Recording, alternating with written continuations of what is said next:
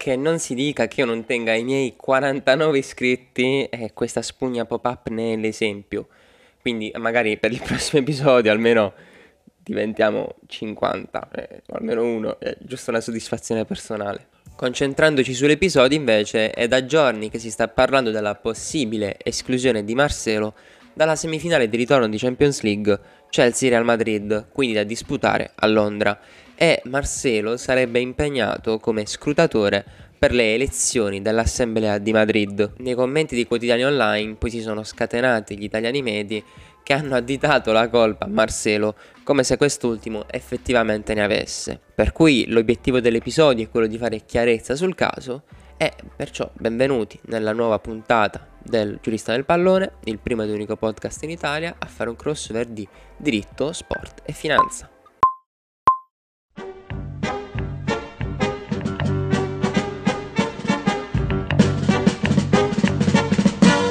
Il giurista nel pallone.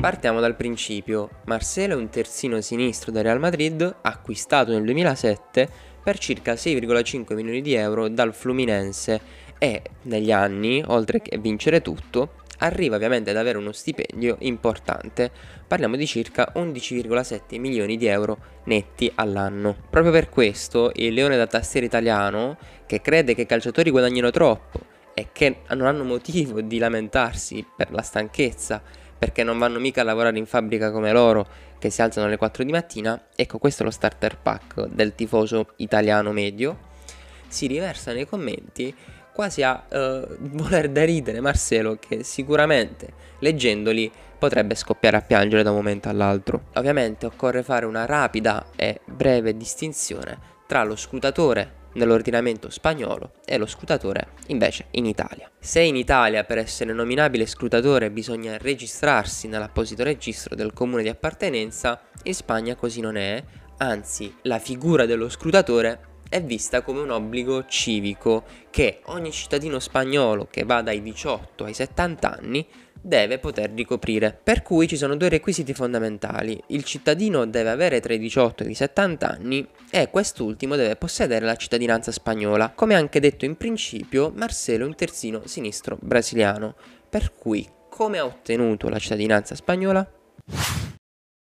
Ci sono diversi metodi di acquisizione della cittadinanza nazionale e differiscono di Stato in Stato, anche se questi magari appartengono tutti alla circoscrizione europea. Se una persona possiede la cittadinanza di uno degli Stati europei, possiede anche la cittadinanza europea, che è una cittadinanza derivata e quindi il cittadino europeo possiede anche i diritti definiti dagli articoli 20 e seguenti del Trattato sul funzionamento dell'Unione Europea. La cittadinanza europea è una cosa molto importante per i calciatori extracomunitari e, come in questo caso, sudamericani, soprattutto per quanto riguarda i trasferimenti. Ma questo sarà oggetto di un futuro episodio sulla sentenza Bosman che ha cambiato le regole di trasferimenti in Europa. Veniamo quindi ai metodi di acquisizione della cittadinanza spagnola e non menzionerò ovviamente il DPR 572 del 1993 italiano che appunto definisce quelli che sono i metodi di acquisizione della cittadinanza in Italia. Però nell'ordinamento spagnolo e nell'ordinamento italiano ci sono diversi punti in comune. Il metodo di acquisizione originario è dettato dallo ius sanguinis, quindi i genitori trasmetteranno la cittadinanza di cui sono dotati al figlio mentre per quanto riguarda le varie tipologie di metodo di acquisizione derivata della cittadinanza, abbiamo innanzitutto il matrimonio con un coniuge spagnolo nel caso specifico di Marcelo, ma così non è visto che eh, Marcelo è sposato con una brasiliana, per cui questo metodo non, non rientra nella fattispecie di Marcelo.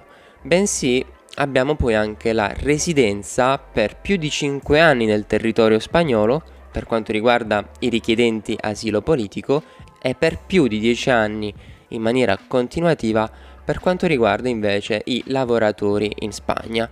È Marcelo che, come detto in principio, è a Madrid dal 2007, quindi è a tutti gli effetti un cittadino spagnolo, per cui può anche ricoprire la carica di scrutatore. Tornando allo scrutinio per le elezioni dell'Assemblea di Madrid, vi è anche la possibilità dell'atleta professionista di non presentarsi ad adempiere le proprie funzioni di scrutinatore nel momento in cui questo, non presentandosi alla manifestazione sportiva che dovrebbe compiere, arrecherebbe gravi danni economici. Fino al 2019 la normativa era utilizzata solo da professionisti di sport individuali, perché come sappiamo gli sport di squadra prevedono dei sostituti che possano andare a rimpiazzare l'atleta professionista impegnato nella propria funzione di scrutatore. Nel 2019 abbiamo un caso importante, quello di Aitor Fernandez, portiere del Levante, che ha ottenuto poi il permesso di non adempiere alla sua funzione di scrutatore per poter giocare la partita contro l'Athletic Bilbao. Il Real Madrid, attraverso i suoi dirigenti, aveva già fatto sapere che non si sarebbe appellato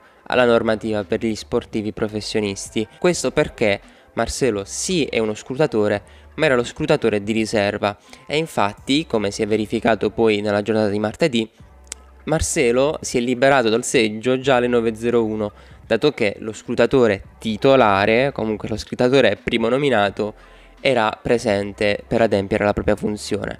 Per cui Marcelo, già nella giornata di martedì, si è potuto aggregare alla squadra e stasera potremo godercelo in campo da titolare. Se il video ti è piaciuto lascia il like e considera l'iscrizione, così arriviamo a cifra tonda a 50, così poi settimana prossima mi inviano il silver button.